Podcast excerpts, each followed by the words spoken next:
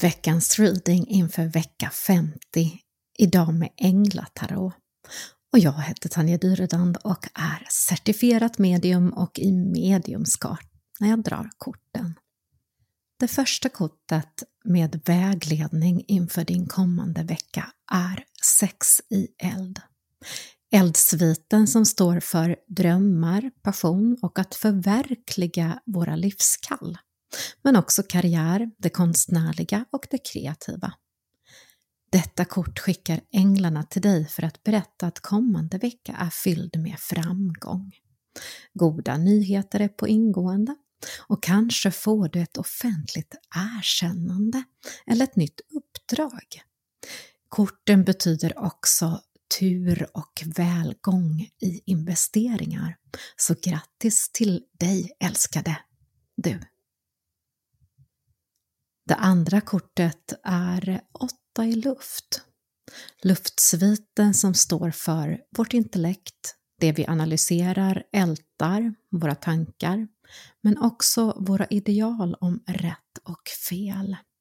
Det här kortet får du som vägledning från änglarna för att berätta att du inte behöver stanna i en situation om du är olycklig.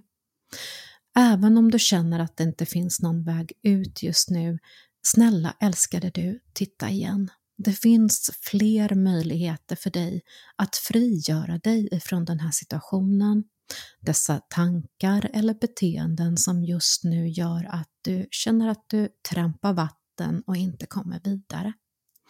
Nyckeln just nu är att se sanningen, acceptera den och sedan tro på dig själv och agera härifrån med tillit.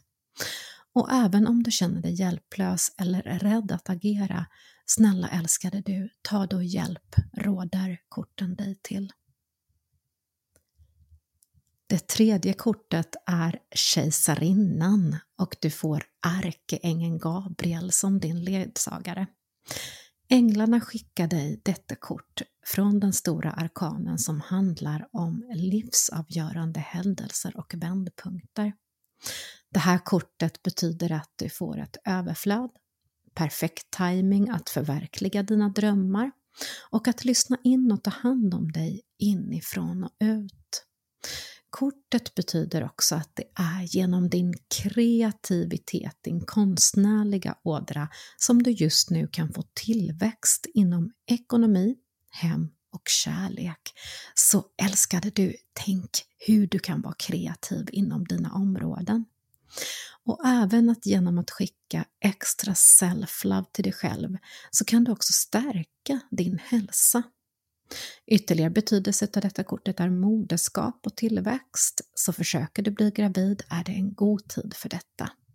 Och Gabriel som är ärkeängeln för barn, kreativitet och adoptivföräldrar, så be Gabriel om hjälp om du känner att du kör fast i det kreativa för din bästa tillväxt, att nå dina drömmar. Och idag pendlar jag också med pendylen eh, inför den här kommande veckan.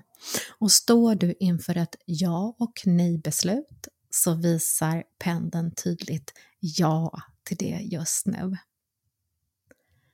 Det här var veckans vägledning och jag önskar dig en magisk vecka. Älskade du!